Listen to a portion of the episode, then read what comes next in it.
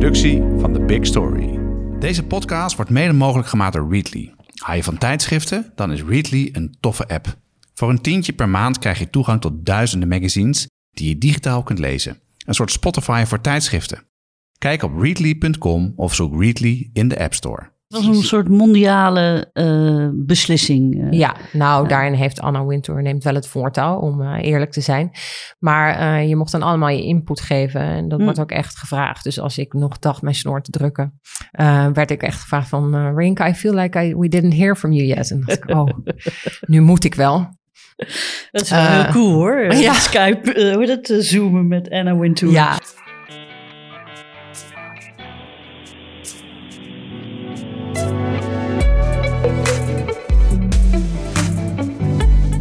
Dit is Komt een blad bij de dokter, de podcast van bladerdokter.nl over media-innovatie.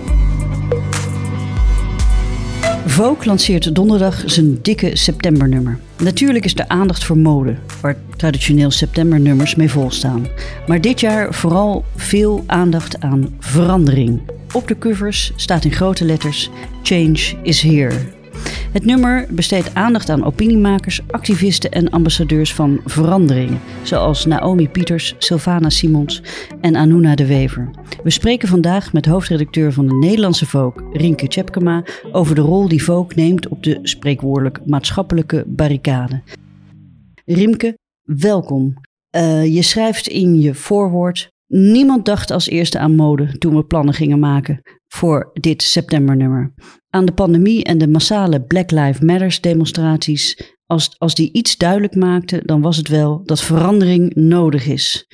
Wat was de gedachte daarachter? Kun je iets vertellen over de discussie op de redactie die jullie toen hebben gehad? Nou ja, we zijn natuurlijk. September is, uh, zoals iedereen wel weet, natuurlijk ons belangrijkste en vaak dikste nummer van het jaar waarin een heel nieuw modeseizoen vaak centraal staat. Dus ik ben uh, dan in februari naar alle shows geweest, alle fashion weeks uh, in Milaan en Parijs. En dan kom je terug en dan ga je met elkaar praten. Wat deed er nou echt toe? Wat waren de shows die het meest uh, opvielen en de trends um, waarvan wij denken dat vrouwen die willen dragen en willen zien in Vogue? En zo vormt zich eigenlijk een plan en welk model daar het beste bij past. Um, maar nu kom ik terug van de shows in Parijs. Waar we nog gezellig met 800 man uh, op elkaar gepakt hadden gezeten. Toen nog net wel. In een soort stadion. Uh, en toen gingen we in lockdown. Dus ik heb mijn team sindsdien helemaal, nou echt amper meer gezien. Ja. Um, en toen uh, ja, ontstonden een soort bizarre weken waar we eigenlijk nog een heel juni-nummer uh, moesten maken, juli-augustus-nummer. En de eerste urgente vraag was niet hoe gaan wij september maken en waar gaat september-nummer over. Uh, we hadden vooral moeite om überhaupt nog een Vogue te maken. Want het hele mode, alle facetten van hoe je een blad maakt, storten in eigenlijk. Ja, want een covershoot uh, of een, überhaupt een modeshoot, daar moet je toch wel met heel veel mensen in een kleine ruimte zitten. Ja, en uh, dat niet alleen alle perskantoren sloten ook. Dus wij gebruiken heel vaak uh, kleding uit het buitenland voor shoots. Ja, En die moeten worden opgestuurd. Die konden we niet meer krijgen. Dus oh. we waren gedwongen, want we, we, deden natuurlijk, we brachten alsnog een nummer naar de drukker. en daarin stonden dan geïllustreerde shoots, maar ook nog shoots die we zelf hebben gedaan. En we lenen dan nog van webshops of van vintage boutiques. Ja. en het was echt een beetje sprokkelen van, van kleding. Uh, en we hielden uh, de gepaste afstand tot modellen. Uh, en werkten eigenlijk een tijdje zonder visagie en haar. En dat vroegen we de modellen zelf te doen. Mm -hmm. Ja, um, dus in die eerste weken had ik vooral wekelijkse calls met alle 26 hoofdredacteuren van Vogue. Van hoe kunnen we elkaar helpen? Is er nog een plek op de wereld waar we wel kunnen schieten? kunnen we samen iets doen? ja, een soort survival modus was dat. Ja. En pas een paar weken later uh, toen we dat juni-nummer en dat juli-augustus-nummer wel naar de druk hadden gebracht, konden we weer een beetje nadenken over waar een september-nummer over moest gaan. Maar toen was de wereld weer helemaal veranderd en ging het niet zozeer meer um, over de lockdown en de pandemie, maar over uh, ja, de Black Lives Matter uh, kwestie. Waar iedereen op de redactie zich ook erg mee bezig hield. Maar als er dat soort grote dingen spelen in de wereld, mm -hmm. heb je gewoon heel veel behoefte om met elkaar samen te komen en je redactie te zien. Uh, maar dat ging niet. Dus we waren echt uh, gedwongen, ja, veroordeeld tot, tot Zoom-sessies met elkaar. Zoals, zoals op elk kantoor in Nederland. Ja, ja, en ik vind dat toch lastig hoor. Dat ligt mij minder. Uh, ik vind vooral voor een creatief proces uh, vind ik het lastig. Als je gewoon dingen moet aftikken of een project managen, dan gaat het wel. Uh, en je went er ook wel aan. Maar ik vind echt een heel nummer met elkaar uh, op poten zetten, dat vond ik lastig. Dus op een gegeven moment hebben we elkaar wel buiten gezien en dan wel met de afstand natuurlijk. Maar we konden niet naar kantoor. Dus uh, dat was allerlei creatieve oplossingen die we daarvoor hebben gezocht. Maar goed, om terug te komen op het septembernummer. Um, toen hadden we ook al met die, al die 26 Vogue-hoofdredacteuren, waarmee ik dus wekelijks sprak. En waarbij ik dan mijn eigen hoofd zag naast het uh, gezicht van Anna en Edward. Um, wat heel bijzonder was.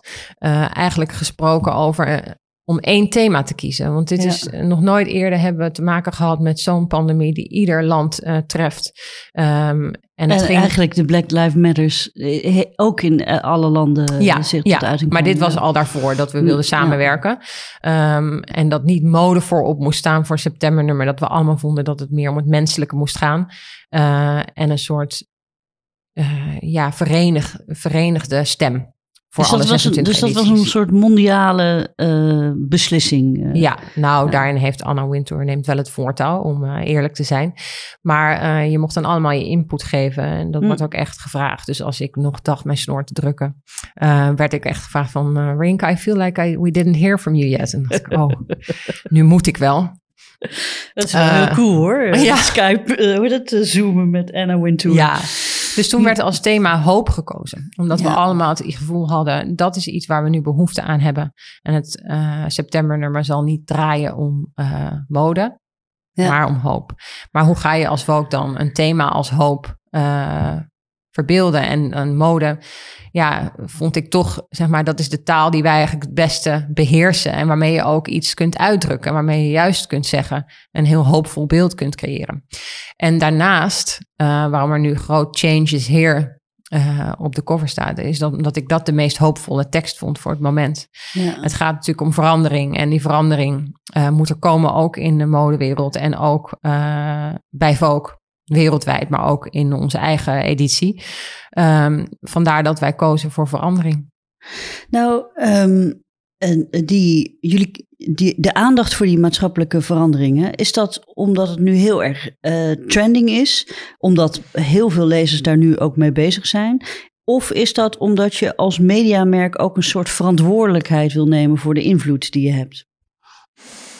Ja, ik denk dat het tweeledig is. Uh, je bent natuurlijk altijd bezig om een volk te maken die heel urgent voelt en relevant.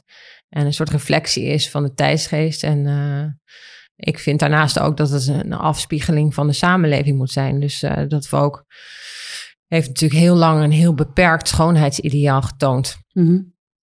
Waar veelal een, een, hele slanke witte vrouw het, het grote boegbeeld was. En ja, dat is nu toch ouderwets geworden in rap tempo. Dus je wil een soort bredere beeld laten zien van wat mode is en wat schoonheid is.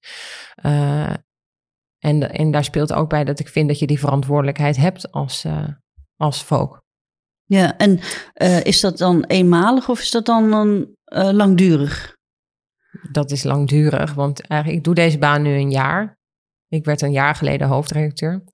En toen, ik, ik las nog even mijn statement terug van toen. En toen daar stond ook in, ik wil graag dat het persoonlijker, relevanter en inclusiever wordt ook. Dus dat is van meet af aan wel iets geweest waar ik veel mee bezig ben. Jill heeft vorig jaar ook al op onze cover gestaan. Dat Jill Kortleven heb ik het over. Zij is uh, een Nederlands model, is ontzettend succesvol geworden in de mode. En ze heeft maat 40. Ze is, ja. ontzettend slank, maar dat is in de mode nog een uitzondering, haar maten. Um, en ook modellen van allerlei leeftijden. Dus we hebben in dit nummer ook, maar dat heb ik ook al in vorige nummers gedaan, wat oudere modellen. Uh, we werken alleen met modellen van boven de 18, maar in dit nummer staan ook baby's. Uh, ja. De kinderen dus, van modellen. Er staat ook een donkere vrouw van dik in de 60 hè, als model. Ja. Prachtige vrouw. Maar ja. Echt op leeftijd. Ja. Nou, ik wilde heel graag uh, een soort de, naast het thema van hoop en verandering ook um, de achtergrond van alle verandering en fases in een vrouwenleven. Dus daarom begint het met kleine babytjes in verschillende fases van een vrouwenleven de, de, de rol die hoop speelt daarin. Um, dus daarom zie je heel veel verschillende leeftijden. Dat vond ik mooi om te laten zien. En ik weet je, ik ben nu 40 geworden dit jaar, midden in de lockdown. En uh, ik hoop dat ik mezelf over tien jaar nog steeds ergens kan zien in een blad, weet je wel. En dat ik niet op een gegeven moment gewoon verdwijn. Ja, ja, nou, ja. ja dat, uh, ik ben net 50 geworden, dus ik voel, ik voel dat wel. Ja, dat doe je opeens niet meer mee. Ja, maar goed. wat natuurlijk onzin is. Ja, zeker als je je tussen de oren nog 23 voelt. Maar dat terzijde. Um, nou, uh, dit nummer barst echt van de inclusiviteit, hè, zoals dat heet. Hè. Dus, dus de, de representatie van donkere modellen, alle leeftijden, uh, uh, plus-size model op de cover. Um, het, het, ik denk dat dit echt een heel goed voorbeeld uh, is van hoe het eigenlijk zou moeten zijn. Maar toch even een kritische noot, want het heeft wel tot 2017 uh, geduurd voordat er überhaupt ergens ter wereld op de Vogue een plus-size model heeft gestaan. Dat was in uh, Engeland was dat de eerste keer. Um, hebben jullie niet wat, wat goed te maken, wat in te halen als merk? Nou, ik vind de wereld is gewoon veranderd. Um, ik werk al bij Vogue sinds 2012. Ik begon als digital editor. Dus ik heb, ik heb dat ook zien veranderen. Uh, en de thema's waar uh, we nu ontzettend mee bezig zijn de afgelopen jaren. Dus, en dat is vooral op het gebied van inclusiviteit. Ja, dat speelde destijds minder, niet alleen bij Vogue, maar overal. Uh, en uh, ja, Focus is natuurlijk een autoriteit, dus iedereen kijkt altijd ontzettend kritisch naar ons en wat minder naar andere titels. En dat is ook goed, weet je wel. Het is ook goed dat wij zulke kritische lezers zoals jij hebben, die uh, ja, hoge standaarden van ons uh, verwachten. Maar zoals ik net al zei, toen ik een jaar geleden hoofdredacteur werd, dacht ik dat ik wil graag een inclusievere Vogue maken. Want het is gewoon ouderwets om dat niet te doen. dus we kijken echt iedere editie ja, wie, wie laten we nou eigenlijk zien en wat laten we zien? En uh, ik moet wel zeggen, wat ik ook heb geleerd de afgelopen maanden van al deze antiracistische uh, ja, discussies, beweging, mm-hmm. uh, is dat je dat eigenlijk alleen maar kunt doen als je zelf ook een inclusieve redactie vormt. En anders blijf je toch een soort schijndiversiteit houden. Die, bedoel, het, het betekent wel iets, maar het is echt het topje van de ijsberg. Dus um, wat je heel mooi ziet, vind ik, uh, bij de Britse Vogue, waar natuurlijk een zwarte man aan het hoofd staat, ja. is dat hij een heel inclusief team heeft samengesteld. Zijn uitgever is een zwarte vrouw. Uh, en zijn team is ook ontzettend gemixt geworden. Mm. En dan heb je toch automatisch dat je verschillende perspectieven samenbrengt. En ik denk een beter en ook uh, commerciële tijdschrift maakt. En wij hebben, uh, zoals heel veel verschillende redacties van tijdschriften en tv-programma's, ook nog een helemaal witte redactie. En uh, mij is wel heel erg duidelijk geworden de afgelopen maanden dat dat iets is wat moet veranderen en ook vrij urgent is. Want zonder dat krijg je nooit een echt inclusief blad. Ja. Ja, uh, ik wil daar zo nog even bij jou op terugkomen, omdat jullie inmiddels werken met een aantal sustainability editors at large die ook nadenken over jullie processen. Daar komen we straks op terug. Nu had ik nog een vraag. Um, denk je dat um, de, de doelgroep waar jullie Vogue voor maken, hè, uh, de, nou, de grootste uh, aandeel van uh, consumenten nu wordt vertegenwoordigd door de millennials, een doelgroep geboren tussen 1985 en 2000. Dat is een hele, daarvan wordt gezegd dat het hele kritische consumenten zijn. Is dat ook iets waar jullie rekening mee houden? Nee, eigenlijk niet. Uh, ik vind sowieso de focus voor iedereen die van stijl en van mode houdt, of je nou 18 of 88 bent. De, de, de kern van onze lezers zal tussen de 25 en 45 zijn. Mm -hmm. Dat ben ik dus, ik ben 40. Uh, maar ook heel wat jongeren uh, of ouderen, dat maakt eigenlijk niet zo uit. Maar ik vind gewoon, je kan alleen een goed tijdschrift maken als je dat doet vanuit een soort, vanuit je hart. Weet je, en niet denkt, uh, we gaan af op statistieken en wat wil de millennial. Het is zeker nuttig ter ondersteuning soms om dat soort onderzoeken te doen. Ik denk ook dat wij dat in het verleden, wij hebben dat nooit gedaan en dat is uh, niet goed. Maar um, ik denk dat je nooit een goed tijdschrift kunt maken als je alleen op die, dat soort cijfers of statistieken baseert. Uh, maar ik heb een heel, ik heb echt een millennial redactie. Dus mijn mm. team, iets van 13 mensen, 13 vrouwen, uh, zijn heel erg in die leeftijd. Dus het is, ja, ik heb een soort dagelijkse, uh, word ik gevoed met wat dat, wat voor leven zij leiden en wat ze willen lezen en zien. Ja, ja. En die, die, ehm, dat stuk mentaliteit, hè, wat je nu in dit blad hebt gestopt, zie je dat ook op de andere kanalen, bijvoorbeeld print en social? Um, digitaal is dat net zo belangrijk. Dus uh, ja, we werken niet gescheiden van elkaar. Er zijn twee uh, digital editors, een content manager en een digital editor, en waarmee we heel, heel nauw samenwerken en elke dag contact hebben.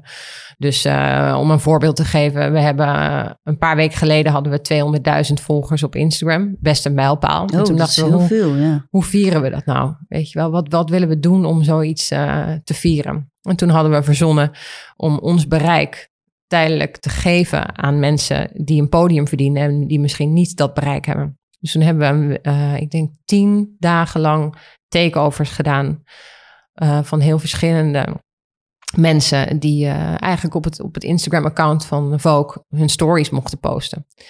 Uh, dus ja, dat is ook een, iets wat we misschien in het verleden niet zo snel zouden doen. Maar nu denk ik, ja, het is ook een leuk experiment. De ene was geslaagder dan de andere. Maar uh, ja, wat kun, je nu, wat kun je nu zelf doen? En dat is een vraag die ik me steeds vaker uh, stel.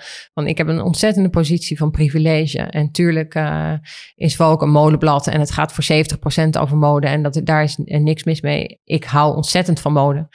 Maar wat kun je nog doen om ja, te helpen om verandering te bewerkstelligen. Want je kunt wel zeggen, elke keer als ik een vacature heb, uh, solliciteren er over het algemeen alleen maar witte vrouwen. Mhm. Ehm, maar je kunt natuurlijk niet zeggen, ja, uh, daar blijft het dan bij. Wat kan ik nou doen om proactief op zoek te gaan naar een ander soort uh, kandidaat? Dus hebben we contact met scholen en uh, stagemarkten.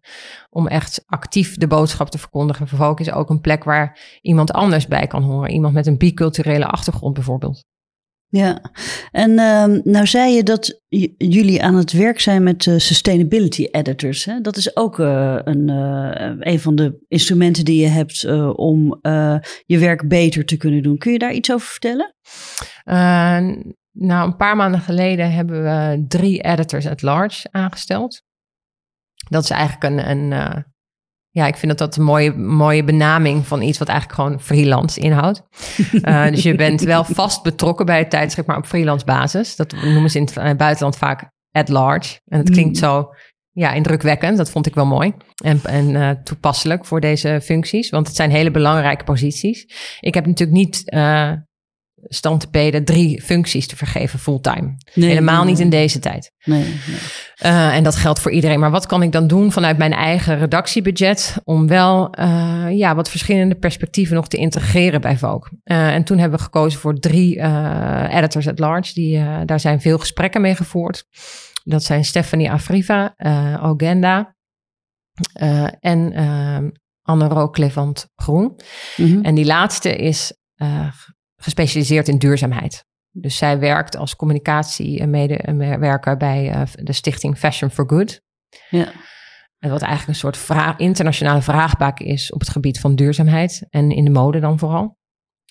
En dit doet zij er eigenlijk bij. En we zijn op haar gekomen omdat ze altijd als wij een duurzaamheidsvraag hadden die we niet wisten, omdat het zo'n complex vakgebied is geworden in zo'n korte tijd.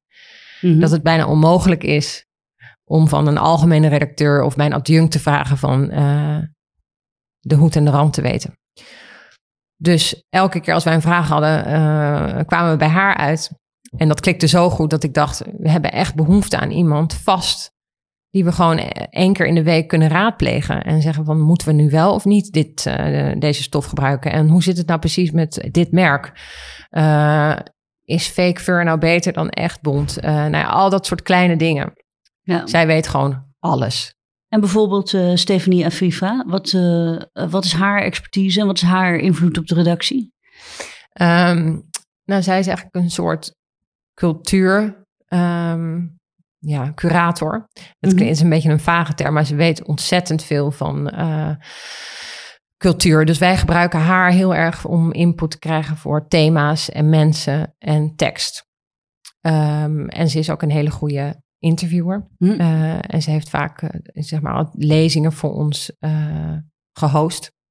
Dus dat, zij is eigenlijk van alle markten thuis en heel breed ontwikkeld.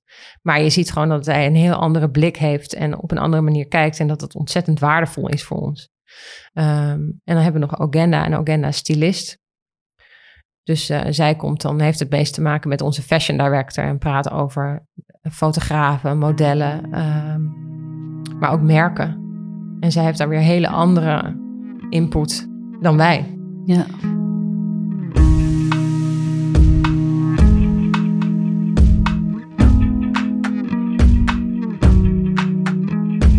Ik was ook zo benieuwd naar de Britse en de Italiaanse Vogue en hun dikke septembernummers. Gelukkig staan ze allemaal op Readly en dus kan ik ze thuis op mijn iPad lezen. Wil je dat ook? Luisteraars van deze podcast krijgen twee maanden gratis toegang tot Readly. Ga naar nl.readly.com slash bladendokter. Ik herhaal nl.readly.com slash bladendokter. Folk pakt uh, verandering ook heel serieus aan. Niet alleen uh, bij jullie, maar ook als merk um, uh, mondiaal. Hè? In december tekende 26 hoofdredacteur een ja, soort, nou dan tussen grote aanhalingstekens, verklaring van goed gedrag. Dat is een mission statement met de naam Vogue Values. Kun je iets vertellen over dat document? En jij hebt ook je handtekening gezet.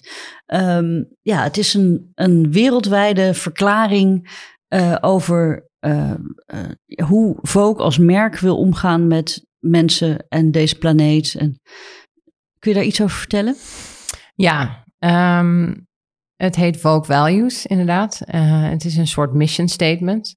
En ik vond het erg opmerkelijk, omdat er zijn inmiddels 26 edities van Vogue. En die worden altijd ontzettend vrijgelaten. Dus je wordt vooral gestimuleerd om een Vogue te maken die heel erg lokaal relevant is en past bij de mentaliteit en identiteit van je eigen land. Dus er is nooit zoiets geweest van uh, dit is het uh, stijlboek en uh, ga het maar maken. Nee, dit is er helemaal niet. Ik moet wel iedere maand mijn cover opsturen en mijn editors letter vertalen en naar Condé Nast in Londen sturen. Mm -hmm. en als ik daar een keer iets in doe wat ze niet bevalt, dan krijg ik het echt wel te horen. Maar over het algemeen, ik ben compleet vrij. En dat geldt denk ik voor alle edities. Dus we hebben nooit zoiets gehad.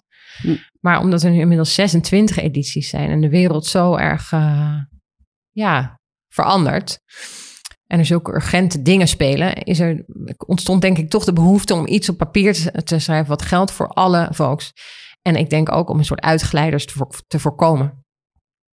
Uh, dus ik, ik kan een heel klein stukje voorlezen. Je hebt het al mooi voor me, voor me uitgetypt, want ik weet het natuurlijk niet uit mijn hoofd. Uh, het is een wat langer statement, maar dit vat wel echt goed de kern uh, samen. Uh, we speak with a unified vo voice across 26 editions, standing for the values of diversity, responsibility, and respect for individuals, communities, and for our natural environment. Our audiences expect Vogue to be socially responsible, to represent people from all backgrounds, and to have a strong voice on current affairs and global issues. Uh, opvallend, hè? Want uh, bijvoorbeeld have a strong voice on current affairs and global issues. Dat staat natuurlijk wat verder van de mode af. Ik kan me ook nog wel herinneren dat bijvoorbeeld Teen uh, ten tijde van de vorige presidentsverkiezingen ook daadwerkelijk ehm, ehm, ja, politiek getinte artikel, opinie of opinierende artikelen ging brengen. er gebeurt best wel veel bij Condé Nast. waar denk je dat die, ja, die, die ambitie vandaan komt om dat ja, om dat toch uh, uh, wat, wat meer voor zich te laten spreken. Ik denk dat het heel erg een reactie is op alles wat er gebeurt in de wereld. En uh, volgens mij is Anna Winter persoonlijk erg betrokken bij dit statement geweest. En zij zegt ook altijd van je moet als tijdschrift gewoon een, een standpunt durven innemen. Sterker nog, niet alleen durven, je moet het doen, want anders ben je gewoon niet meer relevant in deze tijd. Ehm, heeft het ook met positionering te maken? Heel veel modebladen doen dat niet. Hè? Dus die blijven schrijven over mode en over uh, beauty. En ja, daar, daarmee zijn er toch heel erg veel van, van bladen, zeker online, best wel uh, dertien in een dozijn aan het worden. Is dit ook een manier in je positionering om gewoon uh, je sterker aan je branding te werken? Dat zou ik niet durven zeggen. Ik denk niet dat dat de primaire beweegreden is, eerlijk gezegd. Uh, meer dat je, dat je gewoon voelt van dit, deze tijd vraagt dat van Volk. En ik denk dat het wordt nu heel erg zo van of je hebt de, een strong voice on current affairs, dus maatschappelijke issues. Of je schrijft over mode, maar het een is heel erg verbonden met het andere. En mode is ook een reactie op de tijd. En ontwerpers zijn natuurlijk hele creatieve mensen die ook kijken naar wat er allemaal speelt in de wereld en op basis daarvan collecties maken. Ehm, en ik denk ook dat je moet kijken, de meeste vrouwen die eh, mensen die Vogue kopen, uh, doen dat niet om bijgelezen te worden over antiracisme uh, en, en activisme, maar gewoon om hele mooie dingen te zien, ja. primair. Um, maar het ik vind het wel heel sterk om ook andere dingen te behandelen in Vogue. En de mensen die wij bijvoorbeeld voor dit septembernummer hebben gefotografeerd... van Sylvana Simons en Naomi Pieters tot Anuna de Wever... klimaatactivist, hebben wel op hun allermooist... en in de meest geweldige designerkleding gefotografeerd. En dat vinden ze zelf ook heel leuk. En mhm. daarmee is het nog steeds... Uh, past het bij ons en bij ons merk. Ja, een heel mooi voorbeeld van uh, ja, wat uit de mission statement is gerold, vond ik de januari-versie van de Vogue uh, in Italië. Dat was een, heel nummer zonder fotografie. Dat was, dit was dus overigens voor de lockdown. Dus uh, alle beelden uit het blad uh, door een illustrator gemaakt. en ik lees even een klein quote voor van hoofdredacteur Emanuele Farnetti. Die zei, er zijn ongeveer 150 mensen betrokken bij een gemiddelde uh, bij gemiddeld acht fotoshoots uit een september-editie. Uh, die hebben ongeveer 20 vluchten nodig, 12 treinreizen, 40 auto's op standby, 60 leveringen uit het buitenland. Uh, lampen branden uren non-stop, deels gevoed door benzineslurpende generators. Zeker als je in, in, in het, buiten aan het schieten bent. Alle kleding wordt in plastic verpakt en vervoerd. En um, Verneti was dus van mening dat er een een experiment mogelijk was om uh, te proberen om dat allemaal te uh, reduceren tot niks. Door uh, alles te laten tekenen. Dus ook daadwerkelijk mode, mode-items na te tekenen door een illustrator. Of te laten interpreteren door een illustrator. Hij sprak van een significant environmental impact. Zijn er nog meer voorbeelden? Kun jij nog meer voorbeelden noemen van dingen die in Volks wereldwijd zijn gebeurd naar aanleiding van de mission statement? Nou, je noemt wel meteen de allersterkste en meest impactvol, impactvolle. En ook vond hem ook heel tof om te zien. Ja. ja. Mooie. Ja. ja. Het gaat goed met uh, Vogue Italia. Het heeft ook in Nederland zoveel pers opgeleverd dat ik af en toe dacht shit, dit had ik moeten bedenken, om eerlijk te zijn. Uh, maar het was gewoon heel sterk en, een, en uh, ja, zo, het zag er en heel goed uit en het statement was gewoon heel sterk. Ik vond dat wel het beste voorbeeld van uh, wat er met het Vogue Values statement, wat ik in het begin ook vrij generiek vond. Want wat zeg je nou eigenlijk? Er worden geen concrete actiepunten verbonden aan dit statement. Nee, je moet het echt interpreteren. Ja. ja, het staat voor creativiteit, inclusiviteit en duurzaamheid. Maar wat, weet je wel, je zegt niet van in het jaar 2030 willen wij volledig carbon neutral uh, produceren. En dat we geen impact hebben meer op de omgeving. Want we weten natuurlijk allemaal dat een tijdschrift maken is ook niet heel erg klimaatneutraal. Want... Net zoals de mode-industrie een van de meest vervuilende industrieën in de wereld is. Ja, ja maar wij dus- gebruiken papier en uh, wat we niet verkopen wordt weer daarna vernietigd. Uh, hoe kunnen we dat doen op een milieuvriendelijke manier? Um, maar dit, ik vond dit een hele goede manier om dat statement heel concreet te maken voor iedereen. En daarom heeft, is het ook zo aangeslagen. Want je denkt gewoon, ja, het is een hele nieuwe manier. Vroeger werden modeshoots altijd geïllustreerd. Toen de Amerikaanse Vogue werd gelanceerd, ik geloof in 1893, waren er nog, was er amper fotografie. Ja. Uh, en werkten we alleen maar met illustraties. Dus het grijpt terug naar het verleden, wat ik ook mooi vind. Uh, en ja, het laat ook de grote diversiteit aan uh, illustrators zien die heel weer, mode-illustraties zijn weer heel relevant. Ja, uh, wij hebben ook een hele shoot laten illustreren. De, de, de, respons daarop was ook super positief. Het is heel mooi om naar te kijken en echt een, een soort ambacht. Um, dus er zullen ongetwijfeld nog heel veel. Uh, ik weet dat Vogue Australië is een van de eerste. Volgens mij hebben die Emma Watson, die actrice, als sustainability uh, editor. Er worden steeds meer sustainability editors aangesteld. En dat is heel positief. Maar zo'n krachtig statement als dit was, mhm. ja, daar kon ik alleen maar even tijdelijk jaloers op zijn.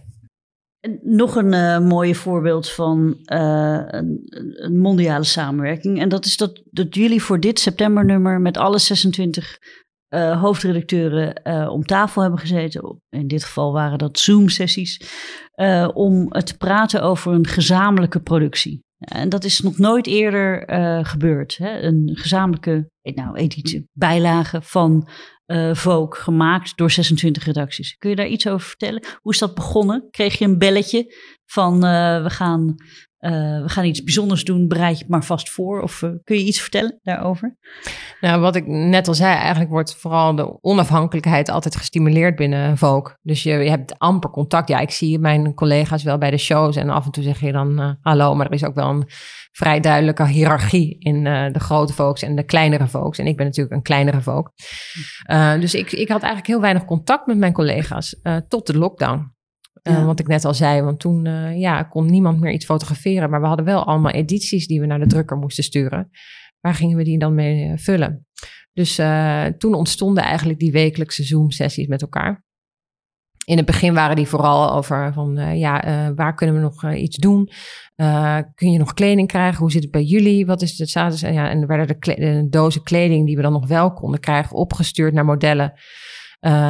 Om maar selfie shoots mee te doen. En dan ook via Skype nog maar kijken van ja nee, ga maar zo zitten. En doe die oorbel iets anders. Zo ging dat letterlijk.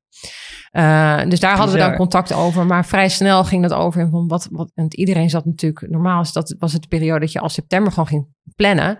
En al ging uh, fotograferen. Dat kon niet. Um, en wat. Ja, normaal is dat nummer gaat helemaal over de nieuwe collecties en over mode. Maar dat was niet de primaire behoefte die we allemaal hadden. We hadden behoefte aan iets menselijkers. En um, ook om één verenigde stem te laten horen. Dus die beslissing was eigenlijk eh, vrij snel genomen. Het initiatief kwam dan wel vanuit Anna Wintour. En zeg daar maar eens nee tegen. um, maar ja, ik had wel het idee dat iedereen daar echt uh, meteen op aansloeg. Dus toen werd als thema uh, hoop gekozen. Ja, dat is natuurlijk zo'n zo'n groot thema in een mensenleven überhaupt. Maar nu ook in deze tijd heel relevant. En ja. Vogue wil altijd gewoon iets positiefs brengen. Dus uh, ja, in deze tijd heeft iedereen wel behoefte aan hoop. Dus uh, dat werd eigenlijk vrij snel niet alleen het thema van de nummers, van alle septembernummers. Maar ook um, wilden we samen één portfolio uh, maken. Dus iedere editie werd gevraagd om één beeld aan te leveren.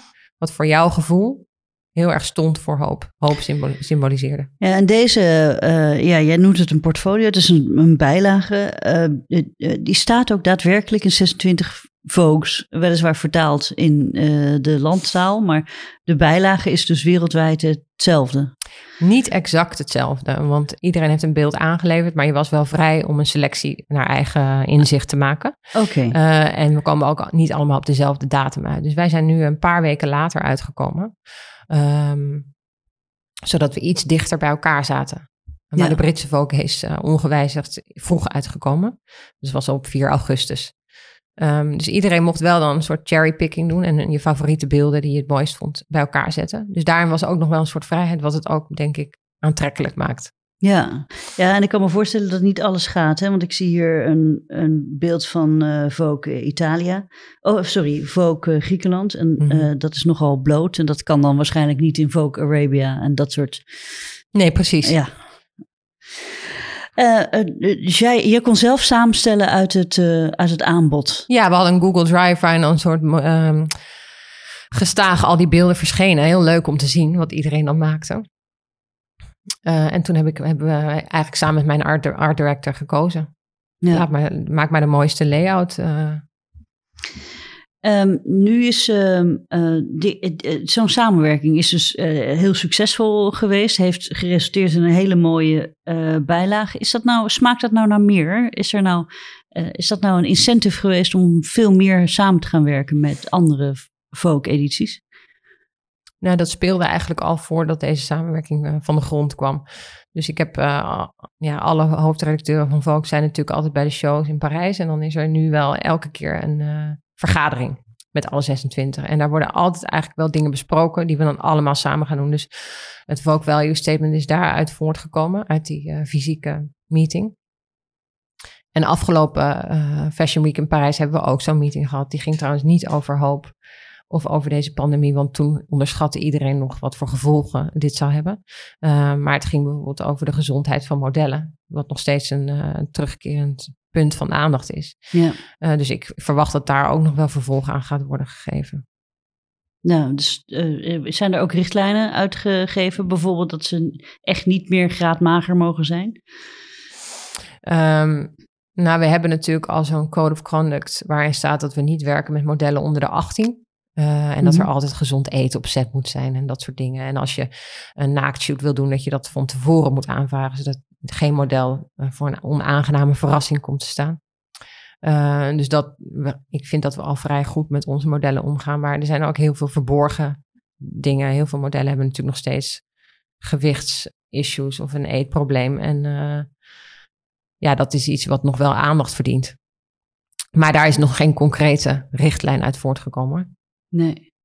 Nou, dat zou ik wel een goede zaak vinden. Maar goed, dat uh, daar. Uh, en uh, het uitwisselen van content. Hè? Dus de fotoshoot in het ene blad ook, ook publiceren in het andere blad. Gebeurt dat wel eens? Ja, uh, wij kopen ook wel eens een shoot aan. Eigenlijk in ieder nummer wel hebben we één aankoop. Uh, we kunnen niet alles zelf fotograferen. En bovendien is, worden er zulke mooie producties gebruikt. En het wordt steeds eenvoudiger om die ook uh, over te nemen. Dus zeker. En daar kijken we in deze tijd nu natuurlijk alleen maar meer naar. Het was vooral makkelijk voor de Condé Nast owned folks. Dat zijn er tien. Mm -hmm. die zitten allemaal op hetzelfde systeem. Dus als er dan, daar worden al die uh, beelden uh, ingezet en dan kun je ze heel makkelijk van afhalen. Dus dat maakt het veel makkelijker. Maar wij zijn een licentie. Wij horen bij Hearst. En dat maakt het niet makkelijker. dus dat is nogal een omslachtig proces. Dus wij zien alle PDF's van alle edities. En op basis daarvan kijken we van, oh, deze shoot is mooi. En dan moeten we contact zoeken met vaak de fotograaf en het modellenbureau om goedkeuring te krijgen om dat te plaatsen. En dat is soms een heel omslachtig proces. Maar we doen het wel. Ja. even voor de luisteraars. Condé Nast, de uitgever van Vogue in de meeste landen, is um, de soort aardsvijand van de uitgeverij uh, Hearst. Twee, traditioneel twee, uh, uh, van, van oudsher twee Amerikaanse uit, uitgevers. En jullie zitten dus als licentietitel bij Hearst. En dat is geloof ik nergens in, in de wereld zo. Hè, dat jullie bij de, bij de ja, zeg maar aardsvijand zitten van uh, Condé Nast. Um, maar als je een shoot overneemt, moet je dan ook alle rechten weer afkopen? Nee, niet altijd. Maar um, vaak, uh, ze willen er ook naartoe dat je van tevoren al die approval allemaal regelt. Uh, dus dat je al van tevoren zegt tegen de fotograaf, deze shoot kan ook worden overgenomen door Vogue Rusland, Vogue China en uh, noem maar op. Um, maar het blijft, het, het, waar het meestal op vast blijft hangen is modellen. Ja, dus, portretrecht. ja, nou ja, portretrecht vooral van... Op een gegeven moment is er dan een, een shoot met, ik noem maar Gigi Hadid. Um, en soms krijgen we die dan ineens wel, zonder dat er een cover aan verbonden is. Maar er zijn natuurlijk modellen die alleen in Vogue komen, mits op de covers komen te staan. Dus als wij die shoot alleen maar willen overnemen voor het binnenwerk, zonder een cover, dan krijgt, zegt het modellenbureau gewoon nee, krijg je niet. Ja, en dan ben je meteen, uh, ja. Dan kan je niks tegen doen. Dus dat kan je ook heel lastig van tevoren al aftikken. Ja, wat een, uh, uh, wat een gedoe lijkt me dat. ja, dat is zeker zo. het is niet zo dat ik denk, oh, ik wil een cover met, uh, nou ja, noem maar iemand, Bella Hadid. Ik bel haar agent en ze komt. Nee. Nee. En is dat ook zo bij, bij, met, met kledingmerken? Ik, ik had begrepen dat sommige merken ook liever niet met al, sommige modellen willen werken of juist weer wel. Is daar, kun je daar ook iets over vertellen? Qua kledingmerken? Mm -hmm. Ja, daar hebben we eigenlijk niet zo'n last van hoor. Uh, het is wel altijd een gevecht om. Er, zijn, is natuurlijk, uh, er is een Chanel show, ik noem maar even een voorbeeld. En dan is er één sample collectie. Maar daar moet heel Europa het mee doen. Amerika heeft dan wel zijn eigen collectie. Mm -hmm. um, maar het is dan wel een soort van spreekwoordelijk vechten om de juiste samples te krijgen. Dus als wij een shoot hebben, dan is het vaak precies. Wij willen een look die alle folks willen. Dus daar gaat soms wel tien mails uh, van onze modestagiaires en stylisten aan vooraf om te zeggen, kunnen we dan niet toch deze look? Ik, wil, ik heb deze nodig, want soms heb je een verhaal met uh, eh, 70s kleding en dan past alleen look 27 bij van Chanel. Uh, maar ze hebben alleen look 3 die helemaal niet bij je verhaal past. Dus dat is altijd een enorm getouwtrek om de juiste kleding uh, te krijgen. Maar als je die eenmaal hebt, dan trekt de model dat gewoon aan hoor. Uh, laatste vraag. Hoe gaan jullie nu verder met het thema verandering? Uh, kun je iets, een tipje van de sluier oplichten over toekomstige thema's of specials of acties of events die jullie in de toekomst gaan uh, organiseren als Vogue Nederland? Ja, eigenlijk niet natuurlijk. Dat moet natuurlijk geheim blijven tot het moment dat het nummer uh, onthuld wordt. Maar ik kan wel vertellen dat, ik het, dat we heel erg werken nu met thema's. Dus um, ja, dit thema heeft dan verandering. Oktober heeft weer een heel ander thema. Maar het maakt het makkelijk en ik vind het heel sterk uh, als je kijkt gewoon, je kiest één, één thema. Ik kan je wel vertellen alvast wat, wat het thema van het volgende nummer wordt. Dat kan ik je dan wel vertellen. Dat is de, de Power of Youth. Dus op basis van dat thema ga je dan een heel nummer plannen. Um, en ik vind dat heel goed werken. Dus we kiezen eigenlijk en dan hebben we nu met de planning van het septembernummer ook meteen de thema's gekozen tot en met januari, februari. Heb, je, heb ik je al één uh, laten weten. Oké. Okay. Rinke, ik wil je heel erg uh, bedanken voor dit gesprek. En uh, nou, succes met je komende thema's. En uh, wellicht spreken wij elkaar in de toekomst weer om te kijken hoe ehm, verandering en volk met elkaar zich gaan verhouden in de ontwikkeling van jullie mediamerk. Dankjewel. Jij ook bedankt. Ik vond het leuk. Dit was Komt een blad bij de dokter, de podcast van bladerdokter.nl. Elke maand hebben we nieuwe gesprekken met bladermakers en hoofdredacteuren over de ontwikkelingen in het vak. Op bladerdokter.nl kun je alle gesprekken terugvinden, of beter, abonneer je via Apple Podcast of Spotify. Bladerdokter publiceert elke maand een nieuwsbrief met interessante artikelen over magazines, vol nieuws, achtergronden en analyses. Je kunt je inschrijven via bladerdokter.nl.